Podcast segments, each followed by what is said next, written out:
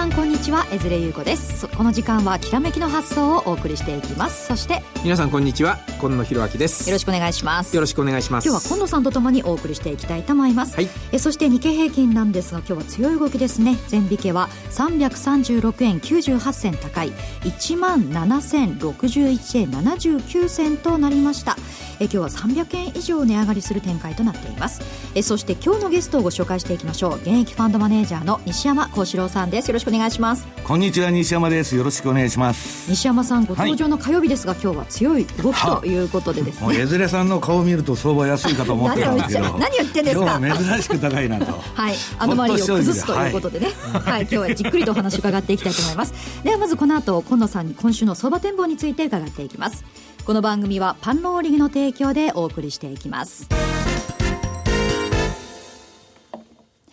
えではここからは東京株式市場ですね、前場のマーケットを確認していきます。前引けはさんびゃくさんじゅうろくえんきゅうじゅうはちせん高い いちまんななせんろくじゅういちえんななじゅうきゅうせんとなりました。朝方安いところではいちまんななせんを割り込む展開の いちまんろくせんきゅうひゃくさんじゅうえんにえんななじゅうはちせんをつけました。えその後ですね、高いところでは朝方くじじゅうごふんに いちまんななせんひゃくななえんはちじゅっせんをつけました。え値上がり銘柄数ですが、全体の はちじゅうろくてんきゅうパーセント と今日は強い動きとなっていますよね。そうですね、えーまあ、ほぼ全面高といっていい状況ですね。日経平均さんびゃくさんじゅうえん、えー、上げたということでして、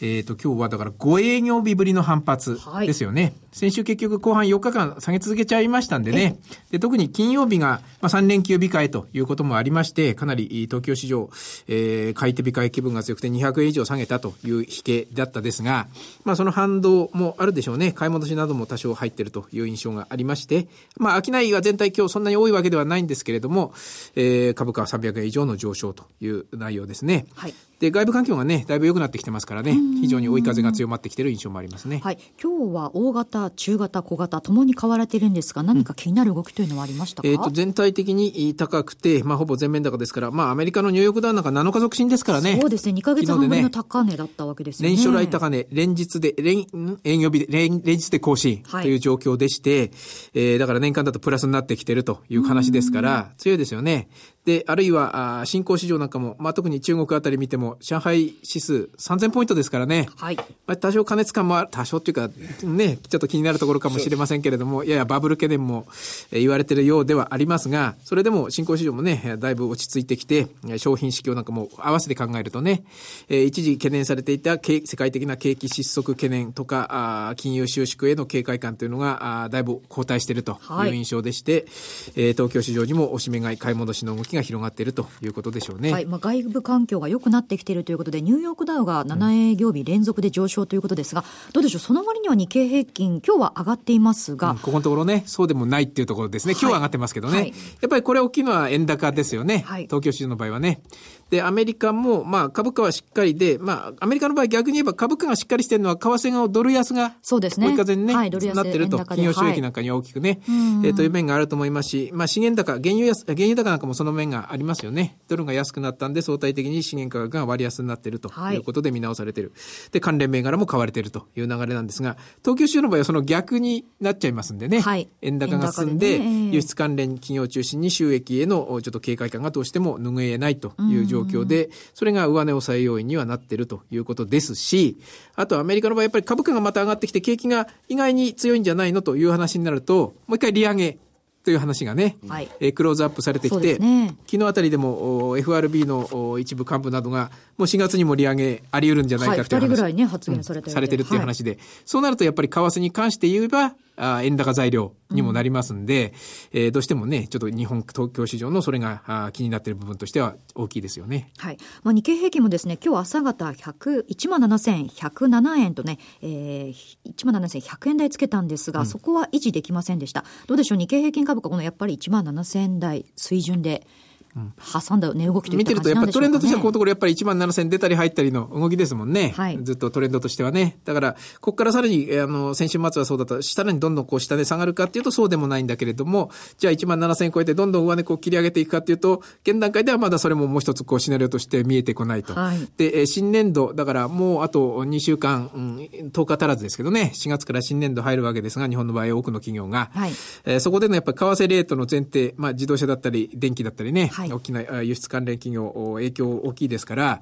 それの為替レートがやっぱりいちドルひゃくじゅうえん、今のレートだとやっぱりひゃくじゅうえんで予算組まざるを得なくなっちゃうんですかね。ひゃくじゅうごえんだとちょっとね、あの無理だ、ちょっと今のレートと違うって言われちゃいますからね、はい、まあ多くの会社がいちドル今の段階だとひゃくじゅうえんの前提に予算組むということになるでしょうから、はい、今の状況だとそうすると企業収益どこまでね、えー、プラス維持できるのかあるいは減益になっちゃうのかというところが気になるところですね、えーはい、まあ、慎重にね見てくる会社というのも多いかもしれませんしね。多いですよね、当然ね。はい、どうでしょう、今週の残りなんですがこのいちまんななせんだい維持できるかといった感じなんでしょうかね、うん、ただまあ期末ですしね、はい、えー、今週いっぱい来週の月曜日までですか、権利付きの時期ですから、はい、配当、配当だったり優待だったりね、個人投資家の方などには優待も非常に魅力的ですから、えー、このあたりの魅力で、まあ、ある程度今週来週前半だから権利が少なくともついてる間はね、はい、えー、結構 し, しっかりじゃないかというような見立てが多いので、だからそういう意味では外部環境さえ崩れなければね、はい、今のような事例が続けば、まあ、少なくとも今週はねそんなに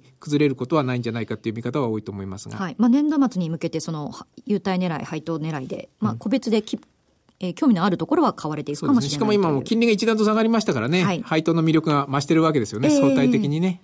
はい、まあ、そういったところで、まあまあ、落ち着いた、ね、値動きというのは今週期待したいところですよね、うん、はいはい、さてこの後はゲストインタビューをお送りしていきます。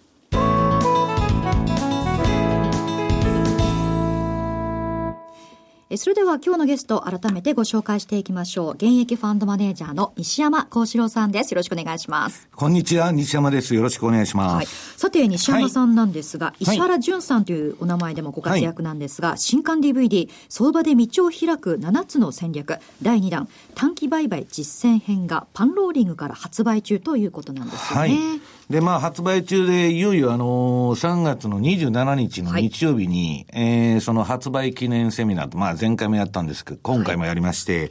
まあ、そこでですね、えー、私がせんきゅうひゃくはちじゅうろくねんからこのにせんじゅうろくねんに至るまで、まあ、どんな売買手法を使って相場をやってきたかというのを、まあ、かなり詳しくですね、えー、お話しする予定なんですね。えー、まあ ディーブイディー では触れてない部分もまあ話そうと思ってるんですけど、はい、まあ最初はトレンドラインから始まって、まあいろんな売買手法を使ってきたんですけど、まああの、その中でですね、えー、今後も有効と思われるテクニカル指標に対しては、まあかなり時間を割いて説明すると。えー、例えばまあ一目均衡表なんかまあいろいろまあかなりポピュラーなあれなんですけど、はい、まあ、実際にまあ線が何本も走ってましてですね、はい、どこで買ったらいいのか売ったらいいのか何もわからないと、えー、いうことの、じゃあ何を見てるのかとかですね、まあその辺の私の独断と偏見でですね、いろんなまああのポピュラーなテクニカル指標はあるんですけど、うん、えー、そこを使えるもの使えないもの、まあこれだけ見とけばいいみたいな話をですね、えー、したいと思うんですけど、はい、ディーブイディー ということはこう資料を見ながら、まあ直接こう、はい、まああの今あのその エムティーフォー というあの誰でもダウンロードできるあのソフトがあるんですけど、はい、まあ主に為替取引で使われてるんですけど、えー、まあちょっと裏技を使いますとですね、えー、株から、えー、コモディティから何から原油からもう全部出るんですね。広く使えるんですね。それを順張りと逆張りのテクニカルのあの付録のですね、あのその エムティーフォー で使うインディケーターというのを用意いたしまして、えー、もう全部の市場をあの総合的に見ていこうと。はい、で私今あの豪ドルで結構儲かってるんですけど、そのまあ豪ドルの生命線というのは原油相場なんですね。うん、だからもうそういうのものをリアルタイムでちゃんと観察できるようにですね、まあ具体的にどういうふうに何見て売買やってるというですね、はい、まあ今回はかなり実践的な内容になってます。はい、実践編ということですが、これは素人の方でもプロの方でも、もう私あの難しいことは言いませんので、はい、あのもうパ売買手法は単純でなければならないというのが私のあの理論ですので。ええ、あの難しい話はしませんので、それが何よりですよね。そうですね。いくら優れてても難しかったらね、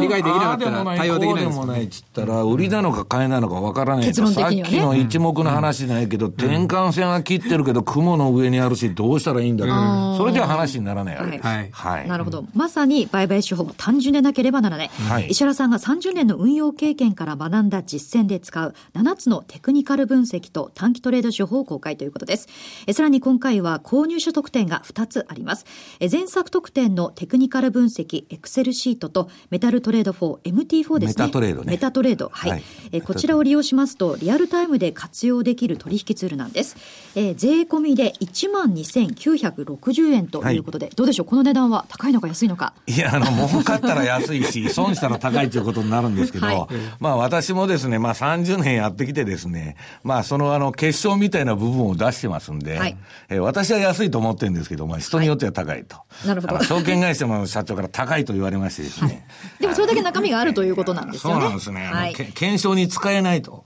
いうことでですね高すぎて、はいはいはい。まあ、ご予約はラジオ日経のマーケットプレスザ・マネーの相場で道を開くななつの法則短期売買実践編のバナーをクリックしてください。え購入者向けにさんがつにじゅうしちにちに開催されます ディーブイディー 出版記念セミナーも同時にお申し込み受付中です。えこちらお申し込み詳細についてはきらめきの発想、発想のホームページのバナーをクリックしてください。まだ残りわずかなんですが残席があるということですので、はい、よろしくお願いします、はい、こちらも申し込みいただければと思います。えそして西山さんにはですね今日は、はい、えー、エフオーエムシー の結果を受けての話を伺えるということなんですよね。はい、はい、まああのー、もう、あのー、この当たり屋と言われている、まあ、ファンドマネージャージェフリー・ガンドラックですね、ダブルラインキャピタル、これは、まあ、この、まああのー、数年間一番の当たり屋なんですけど、彼はまあ去年の年末頃から新興国の株だとか債券とか買い出しましてですね、今非常に当たってると。でこのパンローリングの絡みで言いますと、えー、ラリー・ウィリアムス、はい、レポート出してるんですけどね、パンローリングさんから。この番組にも来ていただきました。はい。はい、うん、ラリーとあとマーク・ファーバー。これがもういちがつにですね、新興国の通貨売られすぎ、はい、原油も売られすぎで買えと。うんうん、このあの、非常にまあそこら辺の予測が当たってて、私もそれにあの、横から飛び乗りましてですね、結構あの、重宝してるんですけど、まあとにかくあの、そのガンドラックが言うには、エフアールビー の予測なんて当たったことがないと。イエレンも別にこれは予測じゃないって最近ひよってですね、あまりにもこのドットチャート、はい、利上げの見通しが外れてるんで、うん、まあわざわざ エフオーエムシー で断ってるんですけど、これをですね、あの今までは年、年間の利上げ回数がよんかいになってたと。はいはい、これは私が言ってるのはこのドットチャートなんか何の当てにもならないと。うん、ただ学者としてのあるべき理想を上げとるだけだと。で実際は エフエフ 金利先物ですね。こっちのはあの年いっかいの予想になってるんです、今のところ。で、それをまあにかいにして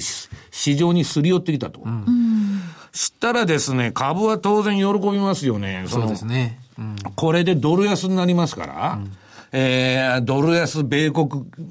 米国株高が走ったわけです。ところが、同じ日の、その エフオーエムシー の結果を受けた日本は、円高になって、ドル、はい、ドルだ、あの、安の反対で円高になって株下げちゃってる、うん。そうでした。ね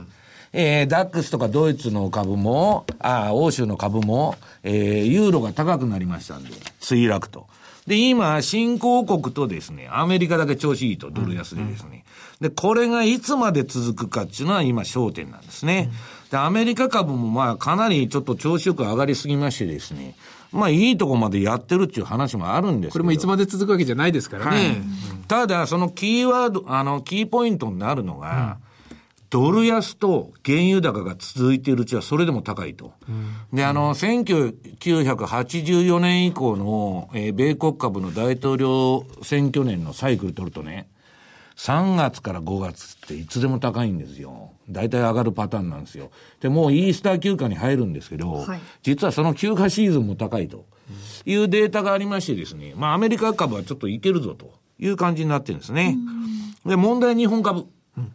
日本株は今野さんが言われてるように円高がもう足引っ張っとると、これもう間違いないんですね。で、アベノミクスはまああの、円安で日本企業の業績が下駄履いてましたんで、まあそれであの上がってきたんですけど、今その逆の現象で円高になって足引っ張られてると。ただですね、まあこれあんま言ったらダメなんですけど、まあラリーなんかの予想によるとですね、えー、このドル円相場も、まあ今週ぐらいから、しがつの上旬あたりまで、まあ、あの、パンローリングのレポートね、かっちりと日付まで入ってるんですけど、はい、ドル円はリバウンドするっていう予想になってるんですね。円安に進むと。はい、円安に進むとしがつの上旬まで。はい、ただ、その後はまた円高になっちゃう。なるほど。だから、まあ私はまあそんなに先のことまでね、わかんないんで、ちょっと日本株もですね、いち、にがつあれだけ下げたわけですから、えーまあ、もうちょっとぐらい上がっても、うん、えー、バチ当たらんと。で、ラリーの予想を、その、強化するのはですね、日本はきっと、その、このさんがつ末で ピーケーオー を入れてきますから、はい、月末に向かって、な、参議院選挙の前に年金の損が発表されてですね、かっこ悪い選挙をやってられるかという話になってますんで、えー、まあ、安倍さん必死ですんでね。うん、まあ、そういう意味でも、ちょっと、まあ、あの、上がってもおかしくないなと私は思ってるんですけど、はい、まあ、さんがつ末の ピーケーオー、 そしてそのしがつ、まあ、上旬じゅういちにちぐらいまででしょうかね、はい、円安が進むとしたら、まあ、まあラリーはそういった、はい、素直に交換したら株高ということで期待したいところですよね、はい、まあ、そしてそのアメリカの エフオーエムシー なんですが、年よんかいからにかいということなんですが、そのにかいのタイミングっていつだと思ってるんでしょうか。にかいだったらね、通常ろく、じゅうにになるわけですよ、はい、まあ、記者会見付きだし、うん、はいはい、で、まあ、人によってさっき江連さんがねしがつにもあるんじゃないかと、うん、私はですね、にかいもできないと思ってるんですね。うん、そもそもが。で、そもそもいっかいだと。いっかいね。だから、あんだけトランプがね、人気出てるっていうのは、その、株上がってますよ、確かに。うんうん、ただ、まあ日本もそうですけど、株だけ上がってて、はい、えー、全然皆さん賃金も上がらないし、うんうん、生活も楽にならないと。不満が充満してるわけですよね。えー、だから、まあそういう意味ではですね、うん、まあいっかいぐらいがまあ限界なのかなと。んで、今回やたら市場にすり寄ってきましたんで、うん、あの、マーケットはもうそのつもりで見てますんで、うん、そんなしがつなんかにまたそんな利上げみたいなことになったら、うん、また相場反省しちゃうなと。うん、で、新興国はそれでおかしくなっちゃうわけですよ。うん、だから私はしがつはやらないと思いますけどね。うん、年いっかいとなりますとしがつどころか、まあ、かなりもっと後ずれする、まあ、年末でしょうね、おそらく。なるほどね。年末ですか。えーえーうん、要するに、あの、彼らの予測っていうのは毎回外れてますんで、はいはい、でイエレンっていうのはですね、基本的にトップに立つ人じゃないんですね。にばんてでは最高なんですけど、はいはい、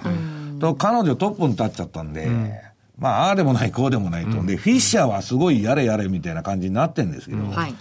まあ、彼女が エフアールビー 議長のうちはずっと、えー、ビ, ビハインドザカーブで後ずれしていくんじゃないかというふうに思ってます。うん、はい。そして、まあ、先ほどドル安から来るアメリカの株高、そしてドル安から来る新興国の株高、はい、そしてドル安から来る原油高ということだったんですよね。はい、これについてなんかもう少し詳しく教えてもらえますか。いや、もう原油はですね、あの、例のにがつにあの、減産の協定と、まあ、実際には減産でない、はい、いちがつの水準を維持するみたいな増産協定、増産凍結って言われてますか。増産凍結って言われても、まあ実際には、まあやっとロシアとですね、えー、オペックが歩み寄ったということで、交換して原油、まあ波動的に上がるとこだったんですけど、まあそれに乗って上げちゃったわけですね。で、問題は、えー、それが今度はさんがつとおかにモスクワでやるという話が出まして、で、それが流れたわけです、いっかい。うん、で、今度しがつのじゅうはちにちでまたカタールでいっかいめと同じ、あ、ドーハか。ドーハですかね。ドーハのあれで協定やると、まあイランが来ないんですけど、うん、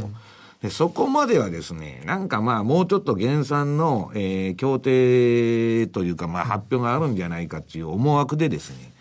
まあ原油が、あの、割としっかりしてると。で、原油がしっかりしてるうちは、米株は高いんです。うん、ドル安、原油安、米株高。セットですね、それね。はい、うんで。日本も、米国株が高いうちはいくら円高で売るって言ったってですね、まあそんなに急落とかですね、うん、そういうのはしないんじゃないかと。ただ一つ一抹の不安は、ドル円が一回あのダブルボトム形成に失敗して、じゅうよえんのはちじゅうろくを抜けずに、この前の安値割っちゃったと、うん、この前じゅうえんだいにまた。はいはい、つけましたね。で、私はまあさっきのラリーの予想じゃないんですけど、一回リバウンドしてから下がるんじゃないかと思うんですけど、まあなんかあってですね、前の、この前のあのひゃくじゅうえんだいの安値終わってひゃくじゅうえんを切ってくるようなことになれば、うん、はい、これはちょっと日本株もですね、ドスンと落ちちゃうと。ただそうなりゃまた ピーケーオー ですよ。なるほどなるほど、えーうん、だから私はさんがつとおか暴落説とかね、うん、わけのわからない話がなんか出てたみたいなんですけど、うん、そんなことは投機筋も誰も思ってないと、うんまあ、さんがつはなんとかなるというふうに思ってるんですけどね、うんうん、それこそラリーが言うようにしがつじょうじゅんまで買われる、うん、まあだから買われるっつってもラリーの場合、まあ、強弱そのどの程度買われるかっていうのは、まあうん、あの去年に予想してますんで、まあ、わからないんですけど、はい、まああの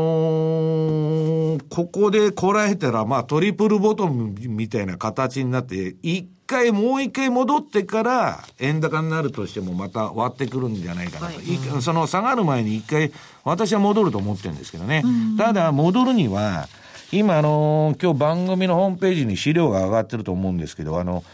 ドル円のろくじゅっしゅうのボリンジャーバンドっていうのがありまして、まだこれろくじゅっしゅうボリンジャーバンドのにシグマの外での取引なんですね。で今日あたりのその値段でひゃくじゅうさんえんのまあはちじゅっせんぐらい走ってるんですけど、はい、ここをドル円が抜いてこないと、うん、常に円高バイアスはかかり続けると。でもっと大きな話をするとそのにじゅっかげつ移動平均ですね、これがひゃくじゅうはちえん当選なんですけど、これを上向くま で,、えー、までは、はい、対局は今円高なんですね、はい、だからまあ株をやるにしてもですね、戻りは戻りできっちり取って、うん、またそこで打って次の押し目を待つというような細かい戦法を取らないとですね、うん、持ちっぱなしじゃですね、上がってもまた下がっちゃったみたいなですね、うん、ことになるんじゃないかなという気がするんですけど、うん、なるほど、投資家はこのあたりは気をつけた方がいいわけですよね、はいはい、そしてこれ気になる動きとして日本株の何か イーティーエフ っていうの動きがあったんですか？ああのー、日本株は外人がかなり降りてましてですね、はい、これはあの円高ですね、やっぱり。あやっぱりね、円高ね、まあにじゅっかげつ移動平均割っちゃうともう円高時代なんですけど、まあそれに伴って日本株まずいということで、うん、で、はい、イーティーエフ であの、為替ヘッジ付きっていうのは結構出てたんですけど、はい、その、